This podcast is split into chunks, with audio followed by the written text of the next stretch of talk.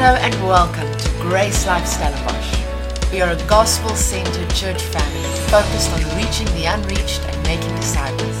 We pray this teaching will help you to grow in your relationship with Jesus and discover more of the reality of Christianity. Like I posted on our WhatsApp group, if you're not on our WhatsApp group and you need to have uh, get the announcements, there's some QR codes at the back where you can speak to the team. You can speak to Marlisa, she can add you, and it's really just a way for us to get the announcements to you. But um, like, just felt stirred this week to to really meditate on um, what has changed me and, and what has changed us and why we exist even. And I think as a whole, like the grace, let's call it the grace revolution, like some people will term it. Um, at one stage, grace must, was like almost unheard of, and then it was almost rebellious or secretive. And now it's much more common in a way that you don't get uh, crucified for being a grace church. Um, some people call themselves Grace Church. I don't think we have to because we are Grace Life, uh, so it's sort of inherent in the name. Um, but then you get different ways and different people and different understandings of that. And I met a guy um, when we were actually still in uh, in Techno Park, and he said to me, "Yeah, yeah, no, he's a he's looking for a Grace Church, but you know, not that hyper grace stuff." So I smiled. I said, "No, that's fine. Like you you you learn not to not to cut people off." Amen. Because I'll show you that we are very much hyper grace. Super abundant hyper grace. And that's not why, um, it's not because we want to be, it's because what the word says. If you, if you understand the Greek or you do some study there, you'll see that, and I'll show you in a moment. But what is grace? What is grace? You see, we've, we've become accustomed to it and we've grown used to it, and maybe we think it's the forgiveness of sins. Well, it is, but it includes that. It's not only that. And what is the message then that we have? Well, yeah, it's Jesus dying on a cross for what? Okay, it's for your sins, but the message more is the message of the resurrection. Because we often camp on the foot of the cross where Jesus is on the other side of the grave. I'm going to say that again. As Christians, we like to camp at the foot of the cross when Jesus is off the cross, in the grave, out the grave, and ascended. Okay, so we need to start living where Jesus is, not where he was. Okay, I'm going to go slowly. And I'm not, I don't have any shockers today. Someone asked me the other day, what shocking statement did you make on Sunday this week?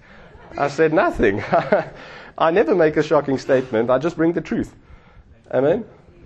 The word says, do not be ashamed of the gospel. I guess I'm not ashamed of the gospel. I've been crucified. I've been blasphemed, probably. You can't blaspheme me, no? You can't only blaspheme the Lord. I've been persecuted. I've been told, like, you, you, you, you read the Bible wrong and you make it too easy and all those things. I don't care. I know what changed me. I know where I used to be and I know where I'm now. Like in the book of Acts, they, the, the, the Pharisees cannot understand this guy that's now walking. And in the end of the day, he says himself, he says, One thing I know. Basically, this morning I couldn't work and I, walk, and now I'm standing in front of you. I don't understand the science. I don't understand the doctrine. I just know one thing. And even his parents don't back him up. They throw him for the wolves because they are so about pleasing people. Now, the problem is in pleasing. The problem comes in with performance. And in the culture and the way that we, are grow, we, we, we grow up, where we grow up, how we grow up, it's all performance based. And it's a massive challenge to be raising two boys and not default to performance based. What is performance based? Do good, get good, do bad, get bad. Some people would say do good, get good, do bad, get beat. Because it's inherently in the way that we live. Like, you know, if you're late for work, you're going to be in trouble. If you're early and you perform, then you get a bonus. You do good, you get good. Now, how do you know that you do good? And how do you know when you do bad? It's a knowledge, isn't it? Inherently, you know what is good, and inherently, you know what is bad. And then the, the world came up with this concept called ethics. And ethics is where they try and blur the lines, like what is now really good and what is really bad. And I had ethics as a subject at university, and I always had to write not what I felt, because they weren't looking for the Christian answer. And I wanted to pass the subject, okay? I wasn't preaching, I was just trying to pass the subject, but it, it, it's, it's trying to blur the lines. But you know what? The fact of the matter is, if we operate like that, we are not operating as God intended. Because if we go back to the garden, there were two trees. And the one tree, the one that we should not have eaten of, is called the tree of knowledge of what is good and what is evil. The tree of performance. The tree of trying to be right with God, knowing how to. So, can I make a, let's make a statement. You can decide if it's shocking or not. God is not at all concerned with your sin. Let me rephrase that just a little bit. The only reason why God would be concerned about your sin is if you or someone else is getting hurt. Not because you're blemishing his family portrait. You know, it's when you take a photo, you have a brother who's in prison, and your mom arranges. My mom didn't do this. I don't have a brother in prison. I'm making up a story. You know your brother's coming out of prison next week, Sunday. You're going to go and fetch him, and you're going to make the skull boat and welcome him back. But just to be safe, your mom has arranged the photo shoot for Saturday. And often we think about God in that way, like He's just trying to have everyone perfect, trying to have everyone squeaky clean, trying to not blemish or not have a bad reputation for what sin is or hurting people or anything like that. Where in fact, in right in the beginning, He said, do not, do not eat of, do not believe in, do not live according to, do not align yourself with what is good and what is evil. So we have to go all the way back to decide or discern if we are really free.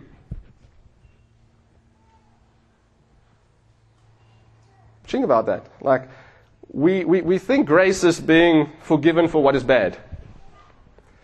But right in the start, God said, don't live according to what is good and what is bad. What did He invite us into, rather, to live according to what is life? So when we minister to someone, we're not ministering what is good and what is wrong, or, or, or, yeah, what is right and what is wrong. We're ministering life because they're dead.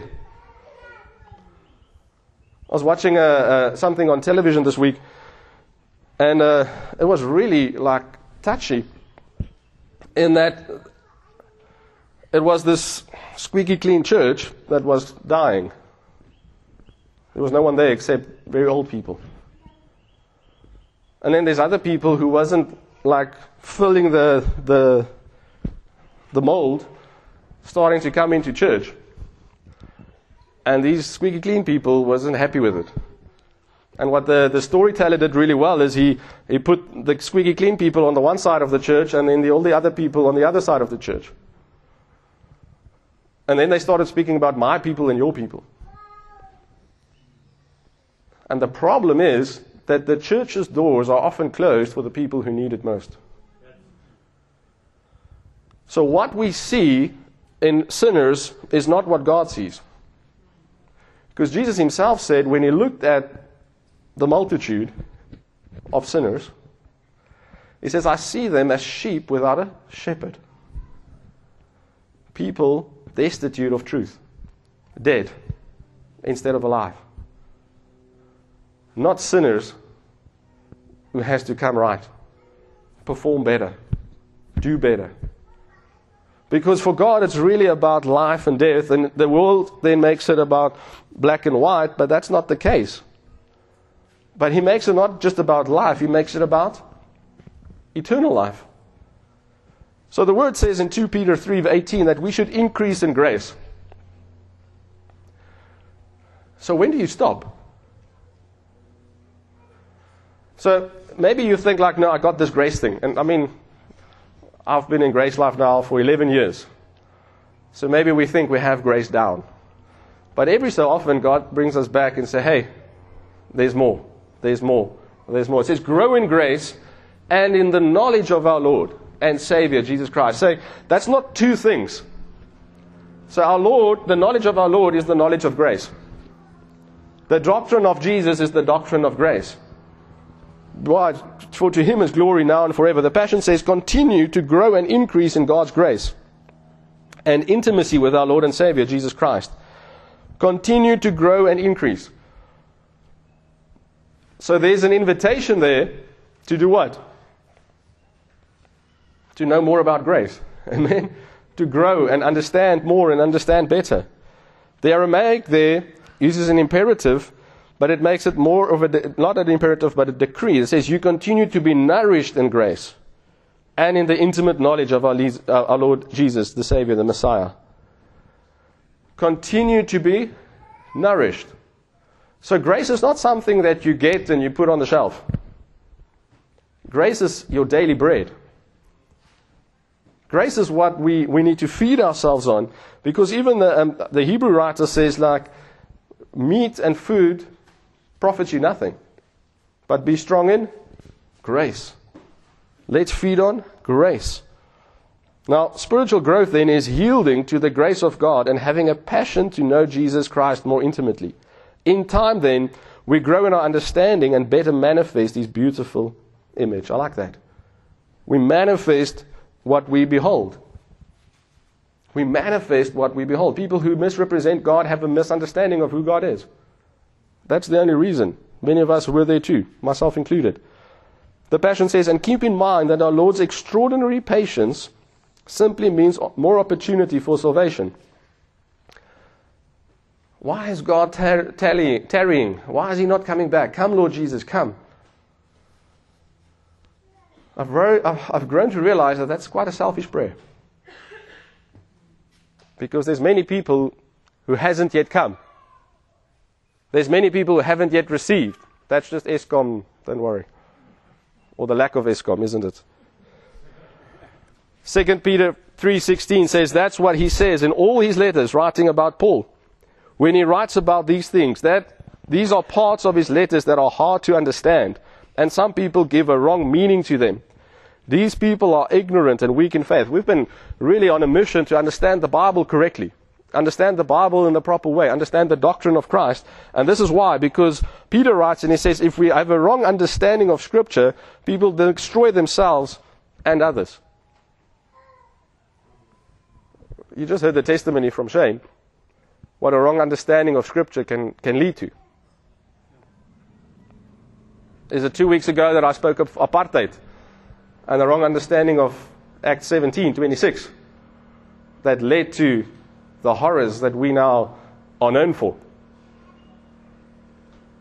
You see, God is concerned with, with what happened there more so because of the people who was involved and not because someone was right and someone was wrong. Someone was dead and someone was alive, isn't it? Romans 5:15, the Amplified Classic says, "But God's free gift is not at all to be compared to the trespass. I love that. So you think you have a lot of sin, or you, let's, let's think of ourselves. We all know someone who's deep in sin, we'll say. Or we know someone who's godless or ungodly. We know someone who is um, really not living as they should, performing badly, given to substances, bad to their wives, whatever you might want to fill in there, the word clearly says that no matter how big the trespass, never ever compare God's grace to it.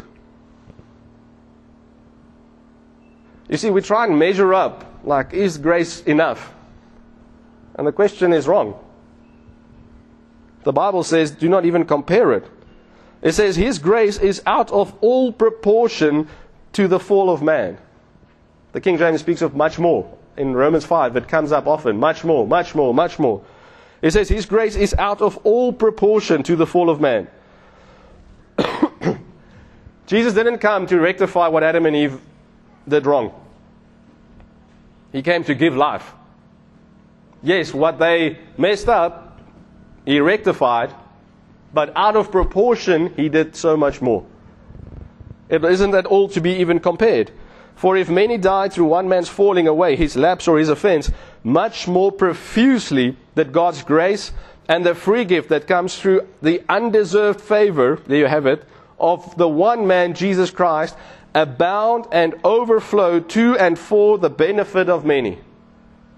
Abound and overflow for and to the benefit of many, out of all proportion to the fall of man. So what is it if it's out of all proportion? It's like when you have at work, you, you, you're expecting a 10% deficit. We had this the other day. There was some data that we were analyzing, and we were expecting a 10% up or a 10% down. And when we compared the data, it was multiples. It was like four times. Not 10% more or less. It was, say it was 10, then it was 40, not 11 or 9. That's what grace is. Like you, your mistake is 10, grace is 5 million. Like it's out of proportion. It is not even to be compared. Because sometimes we think, oh, we just make it. Uh, God's grace is just gonna, just gonna cover it. It's like when someone scratches your car and you wonder if polish will do it. And you realize, no, you need a spray. God gives you a new car. That's grace. You're trying to fix a little mark or a little scratch in your life. God says, well, I give you a new life, a new creation, a new being. No longer according to the flesh. Where do you sin? in the flesh and in the soul. But now you're a new creation. Now you become a spirit being. So now what you've gotten because of grace is not just covering your sin, it has actually given you eternal life. That's why it's not to be compared. So grace is not just the forgiveness of sins, though it includes that. Grace is a new life, a new creation, the righteousness of God in Christ Jesus. Grace is everything that we could never attain for ourselves. Because even the word says that the law can make no person righteous. So if the law is what? It is by the law we know, have the knowledge of what is good and evil.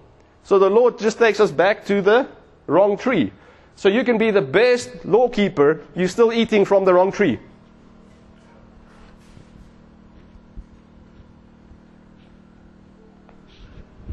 This is good news, by the way.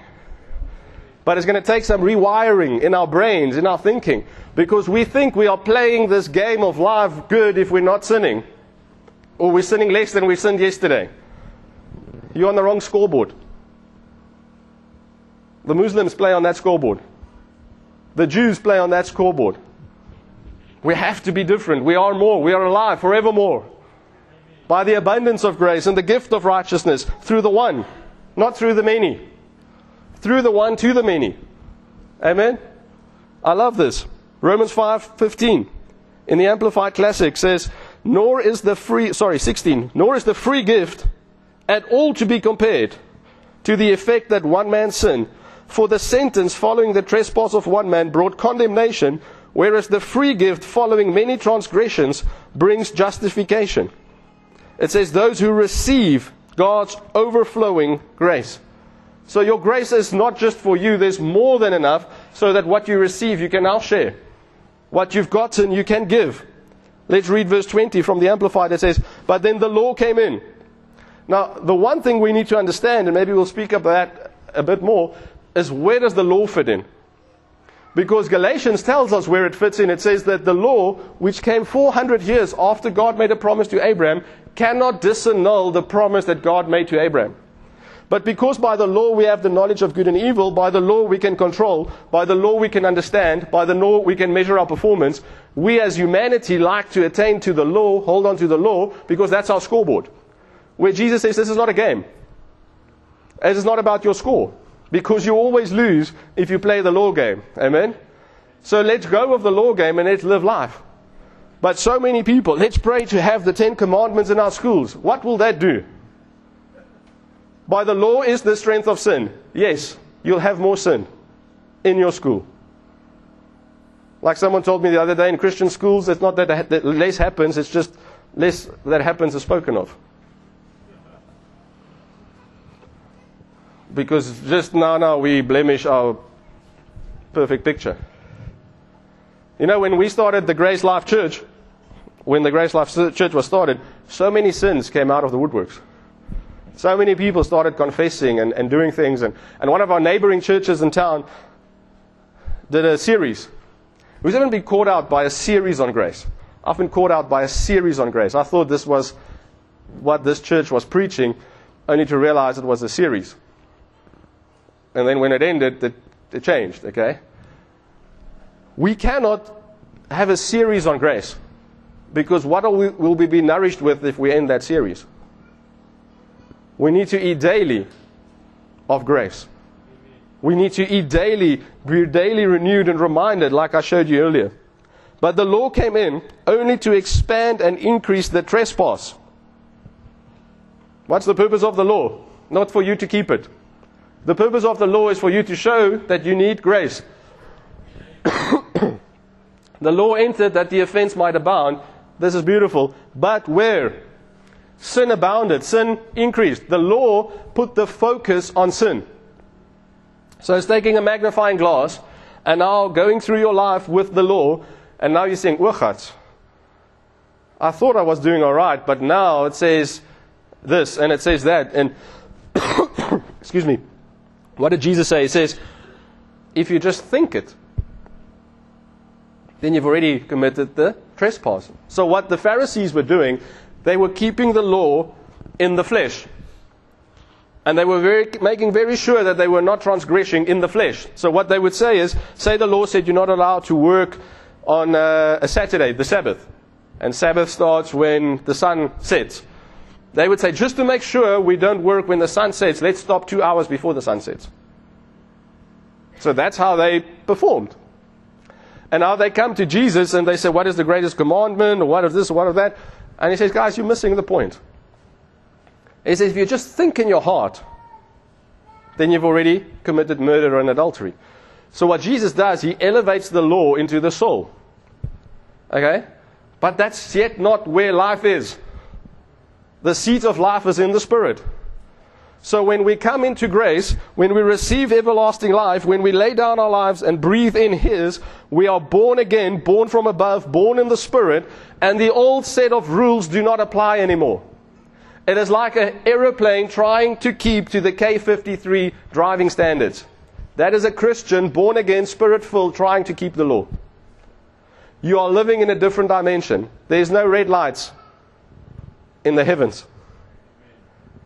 Now, by default, by accident, you will live more holy because now the Holy One lives in you. But you're not living more holy to prove that you're holy. You're living more holy because the Holy One is in you. Because you're growing in your understanding of spiritual realities. And now you begin to mortify the deeds of the flesh because your spirit gets the ascendancy.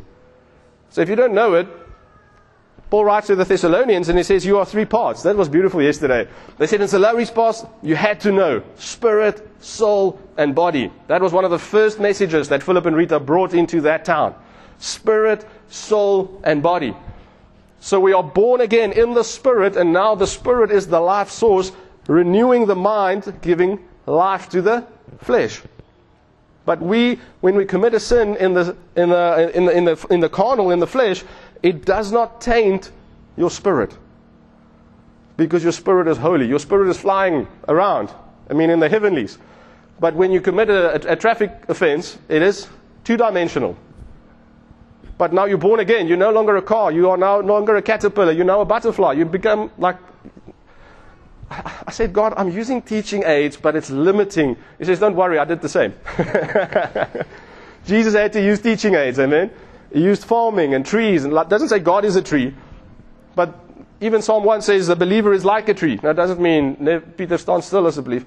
No, it, it is just, he's nourishing and he's drawing and squeezing out for us to get an understanding so when we say like we are like an aeroplane, doesn't mean we're going to run around like aeroplane, aeroplane. No, we are on a different dimension. Metamorphosa has happened. We have received and we have been created and what used to be two dimensional is now three dimensional. You used to be a flesh and a soul and now you have a new identity, a new identity, a new seat of life. You've eaten of the tree of life and now you are ascended into the heavenlies. So now you become a spirit and a soul, but your, your, your, the core of you are is actually the spirit. Now you are a spirit who has a soul and lives in a body. Okay? So where do you sin?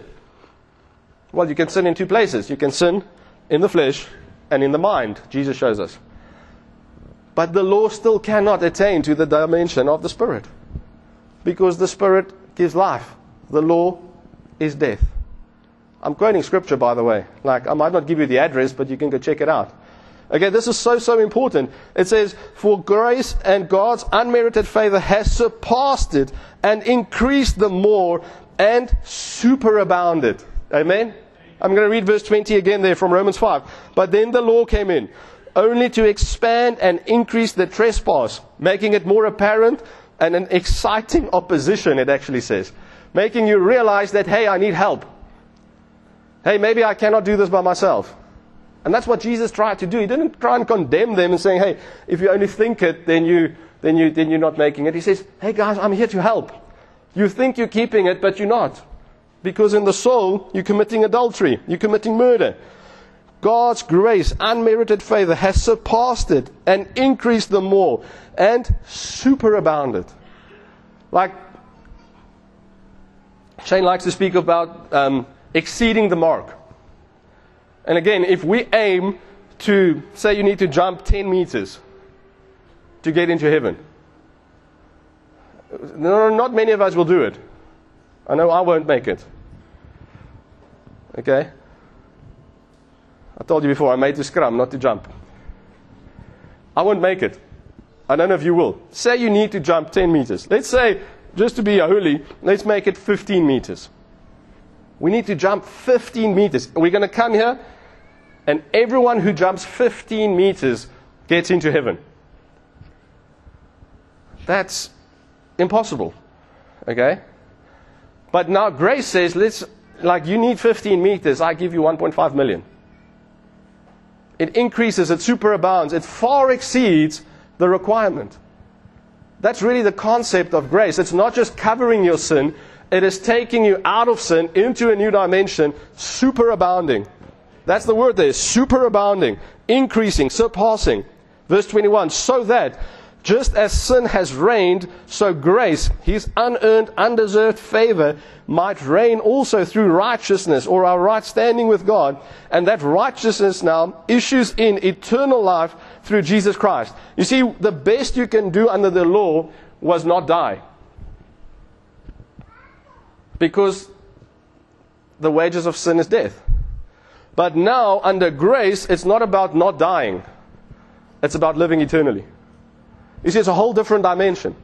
Now, we're not trying to attain to our holiness, and you know what? The law makes you so selfish.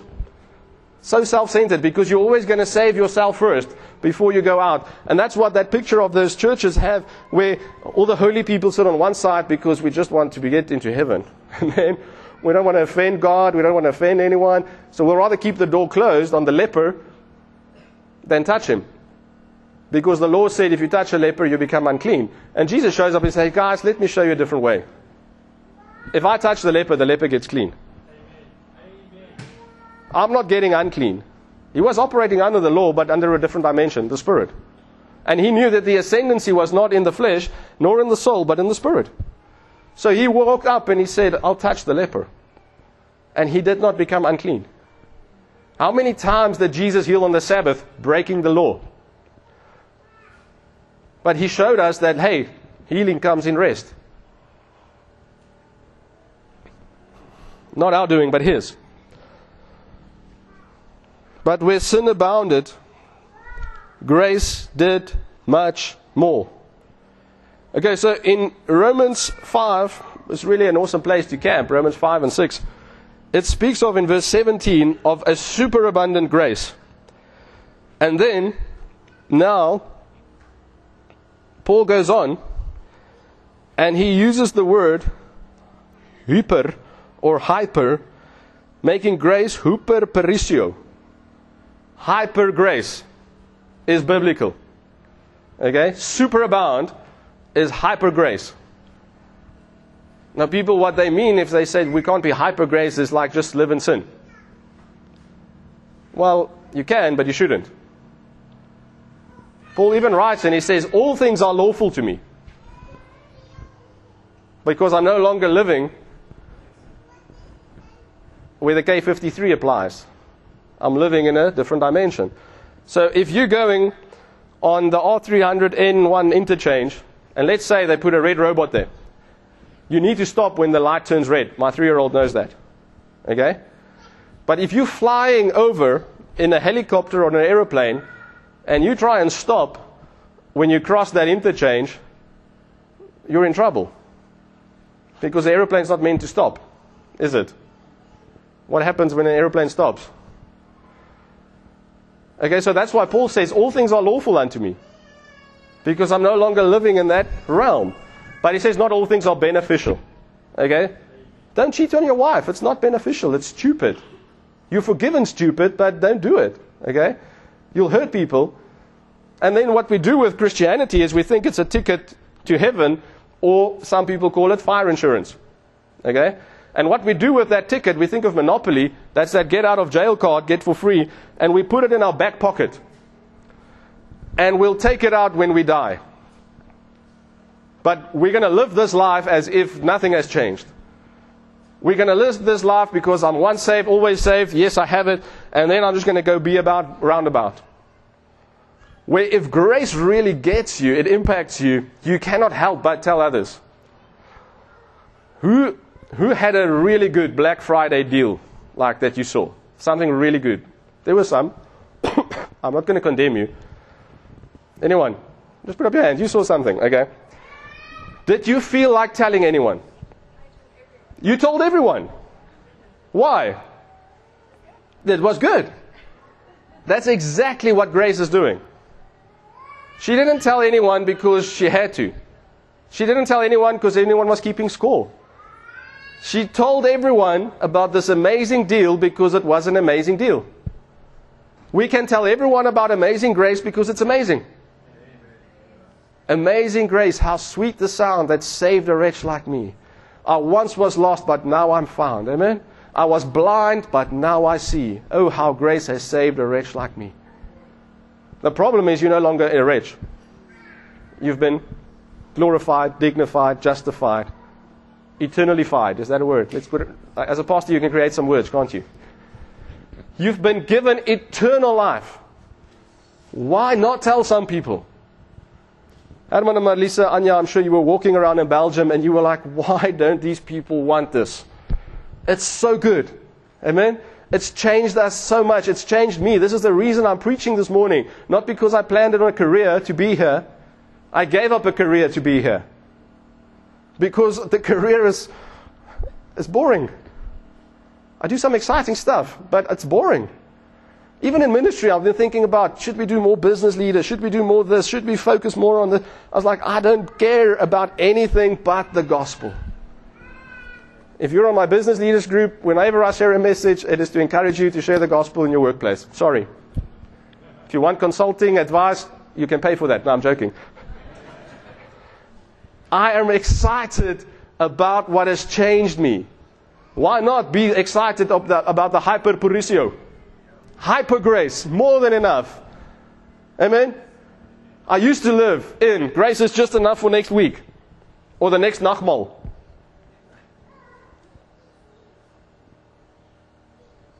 I'm not trying to, to badmouth anyone. Remember, people ask me, what do you think of this church and that church? I say, I don't know.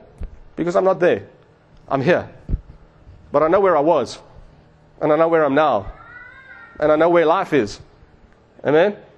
The grace life. I used to be in a church called Life Church once for a while. I said the only thing they missed was grace. Because that is the life. That is the source of life. That is where we get what we need. Amen? Hyperperisseuo. And you can find it there in the Greek. Superabundant. Sin really is not the issue. For us, it is because we've been raised, like I said, to this performance based reality. Yet that is not Christianity. Definitely not. Most definitely not. So let's look up some other verses. 1 Corinthians 13:4. 1 Corinthians 13:4 says, "Love is patient, love is kind, it does not envy, it does not boast, it does not do proud, it is not rude, it is not self-seeking, it is not easily angered, it keeps no records of wrong." Love keeps no records of wrong. So when you come for your confession, God says, I don't know what you're talking about. Because love cannot remember what you did wrong. John 1:29. The next day John sees Jesus coming unto him and says, Behold the Lamb of God which takes away the sin of the world. Whose sin is taken away? The world's. Who did it? The Lamb. Who's the Lamb? Jesus. Not you. Yes, you have to believe. Again, we're not universalists. Everyone's not going to be in heaven with us. That's why we need to mission. Why we need to tell them, invite them to this reconciliation. The very next day, John saw Jesus coming to him and he, to be baptized, and John cried out, Look, There he is, God's Lamb. He takes away the sin of the entire world. He lifts off the burden of sin, the Greek says. Lift up and away as an anchor of a boat from the ocean floor. That which held us back, sin, the Lamb came and he said, Lift the anchor, my people should be free. Lift the burden, let them move. 1 John 2, verse 1 You are my dear children, and I write these things to you so that you won't sin. But if anyone does sin, okay, you shouldn't sin. That's what people think hyper grace is. That's a license to sin. Paul says, God forbid. It's stupid to sin.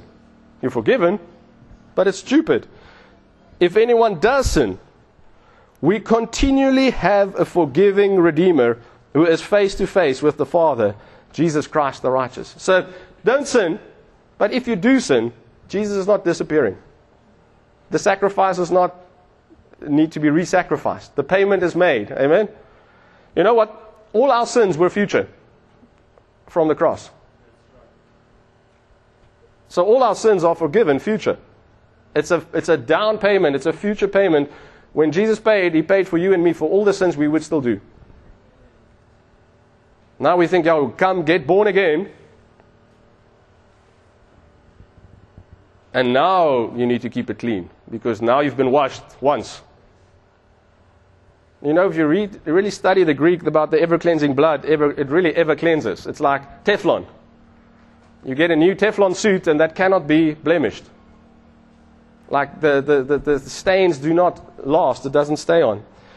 He is the atoning sacrifice for our sins, and not only for ours, but also for the sins of the whole world.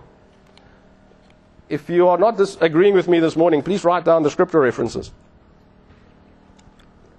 God's word translation says, He is the payment for our sins, and not only for ours, but also for the sins of the whole world, the entire world.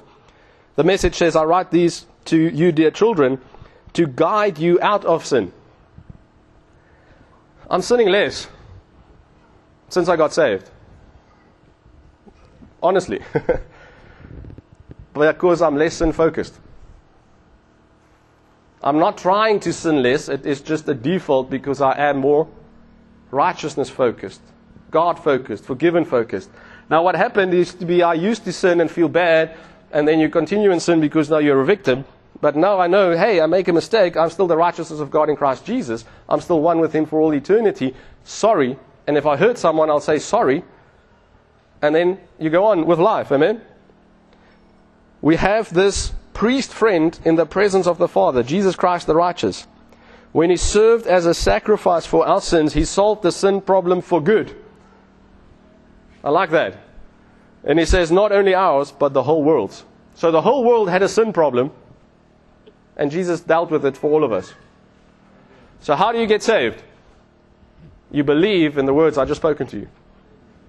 That I cannot do this, but He did it. I had a sin problem with the rest of the world.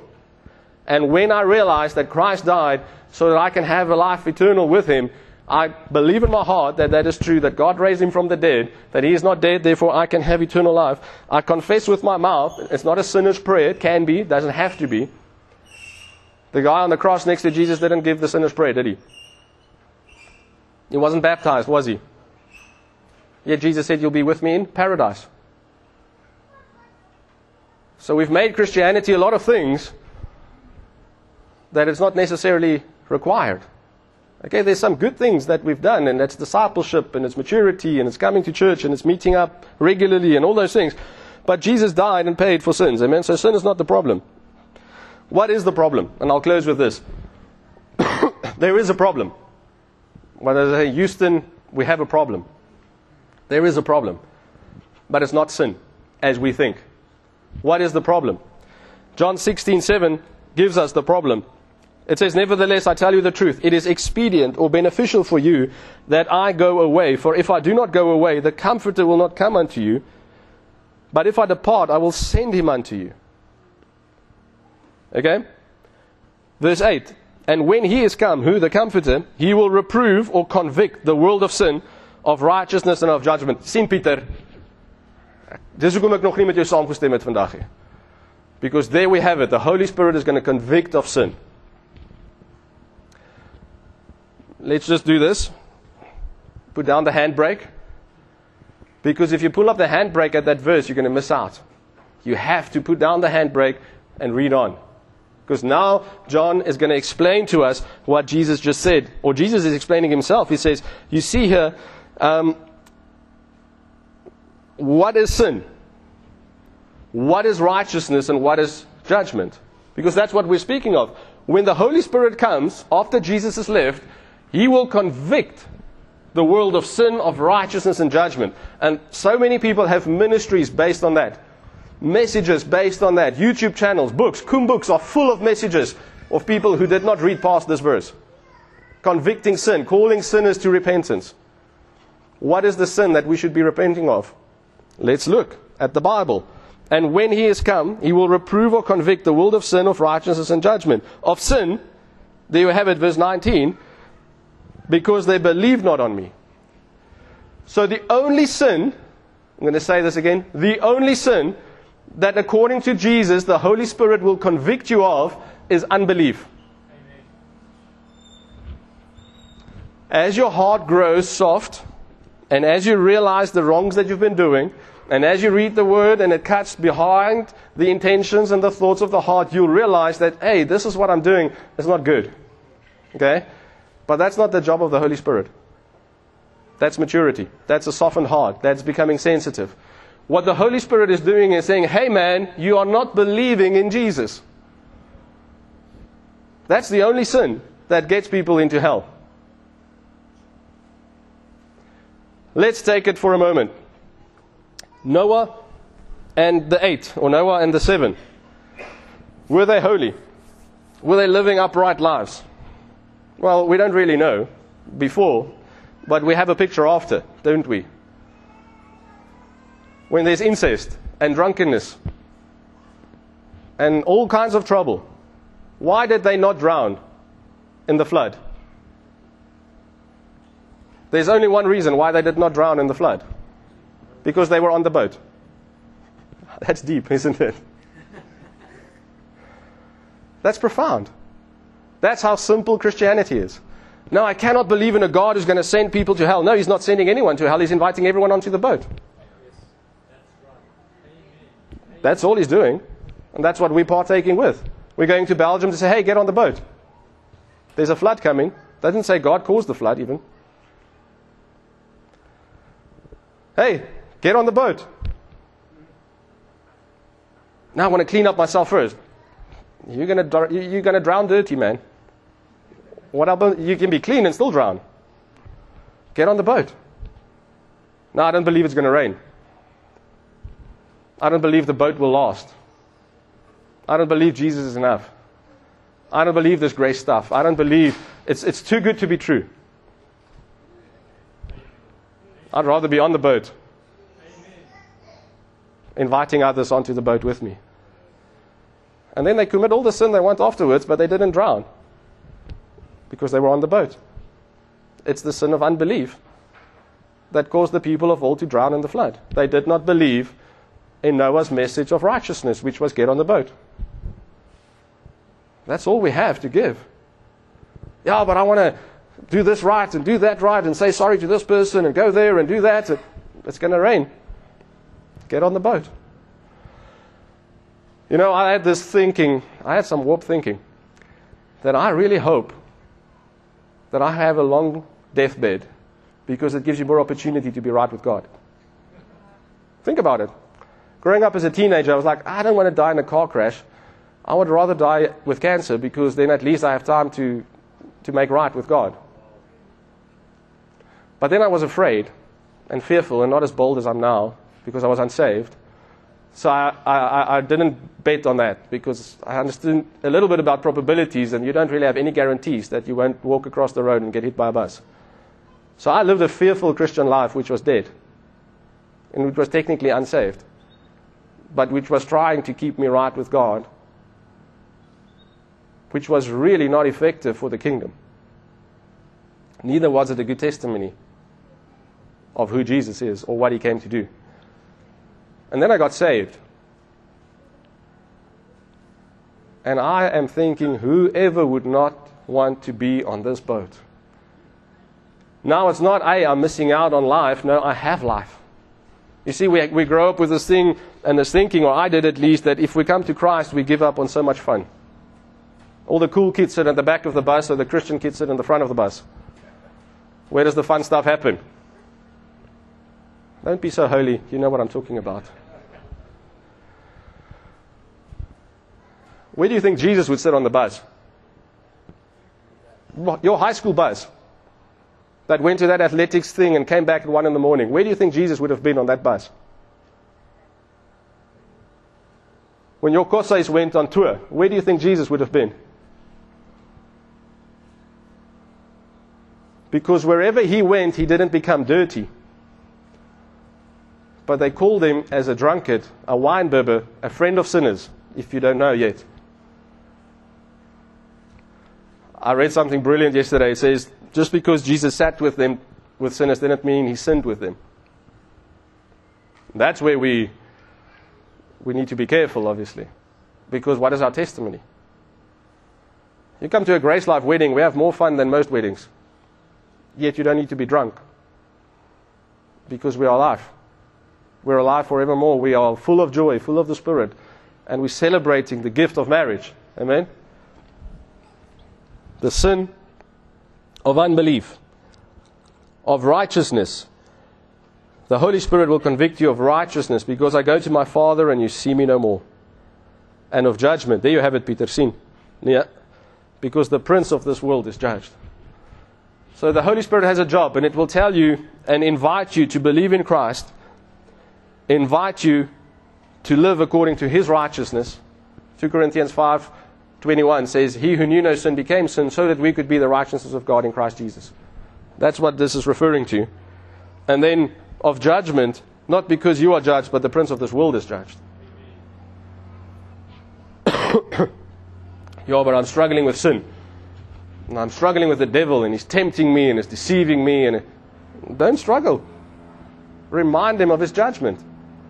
Remind him that it's past tense and that he's done for. Listen to the passion. It says, But here's the truth. It's to your advantage that I go away. For if I don't go, the divine encourager will not be released to you. But after I depart, I will send him to you. And when he comes, he will expose sin and prove that the world is wrong about God's righteousness and his judgments. I love that. You need to read it right. The Holy Spirit is telling you this morning that maybe, maybe, maybe you've understood wrongly how God sees sin and sinners. How God goes about righteousness and judgment. Because the sin is to refuse to believe on Him. God's righteousness is available because the Father and God has sent the Son who has done the work, completed what He had to, so that He can now be with God in the power and authority, and His righteousness is now ours. And then there is this concept called judgment because we have to be reminded constantly that the ruler of this world, dark world, has already received his sentence. The Holy Spirit is not judging you. The Holy Spirit is not convicting you if you're a believer. The Holy Spirit might be reminding you of your righteousness. He might be reminding you that the prince of this world has already been judged and he will remind you that the only message and the only job we have is to bring unbelievers into faith. We call sinners unto repentance. What's your language? That's not wrong, but you might mean it wrong. Let me just clarify what I just said. If we call sinners unto repentance, we have to bring unbelievers into faith. That's what sinners into repentance is. And we've confused the word repentance with confession. The word repentance means to change your mind, change your thinking, go in another direction. Not confessing your sins, like telling everyone that what you've done wrong. Again, go study the Bible, please. Look at these verses, look at these words, see what God's heart is, because God's heart is for people, including sinners. Paul writes to Timothy and he says, This one thing is true that Jesus Christ came into this world to save sinners, of which I am chief. If we don't agree about anything this morning, let us agree about the words that Paul writes to his son in the faith. And he says, This one thing is true Jesus came to save sinners. Jesus did not come so that sinners could save themselves.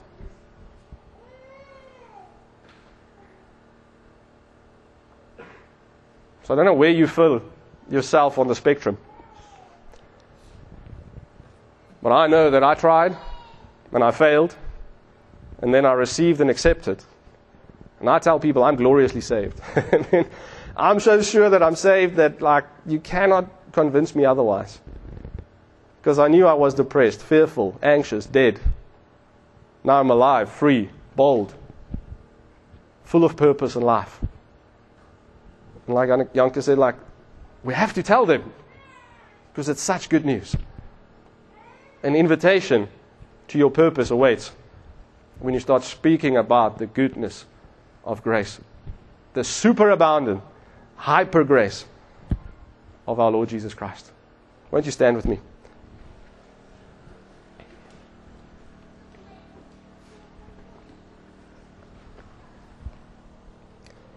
Father, we just thank you.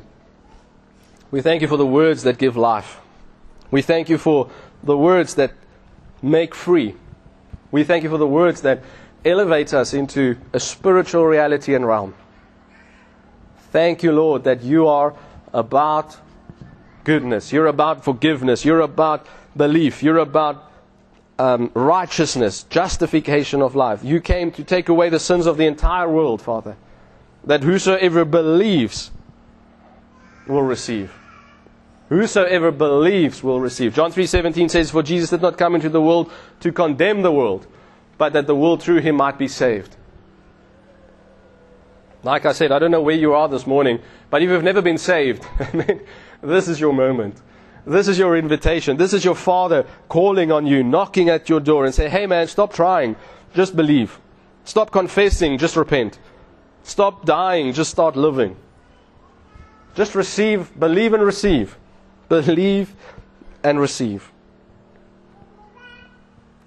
Whatever wrongs you've had or still making, whatever you're stuck with or struggling in, like God has made you free from that. The payment of Jesus was more than enough. The Holy Spirit is not convicting you of how bad you are. He is convicting you, convincing you that you need Christ. You need the payment. You need grace. Wherever sin increases, grace superabounds.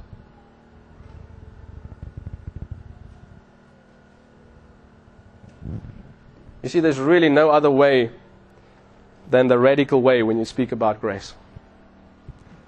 It is a radical, life giving, eternity altering message. It's all it is. But guess what? It's all we have and it's all we've been mandated to preach. For I'm not ashamed of the gospel, for it is the power of God unto salvation to everyone who believes. To everyone who believes. Amen. What a message. What purpose. What life we have. What mission we get to be a part of. And I trust this morning that I've stirred just a little bit in you of this passion that's bubbling inside of me of amazing, amazing, amazing grace. And as we get our heads around it, I trust that our lives will look different. We'll have less issues, fewer struggles, more freedom, more purpose, less anxiety, more life. Amen You can find more of our free teachings on our website, www.gracelife.ca. And if you're ever in the Stellenbosch area, we invite you to join us for one of our gatherings. Our aim is to help you discover Jesus, find family, and experience love. To contact us or to find out where and when we meet, visit our website www.gracelife.ca.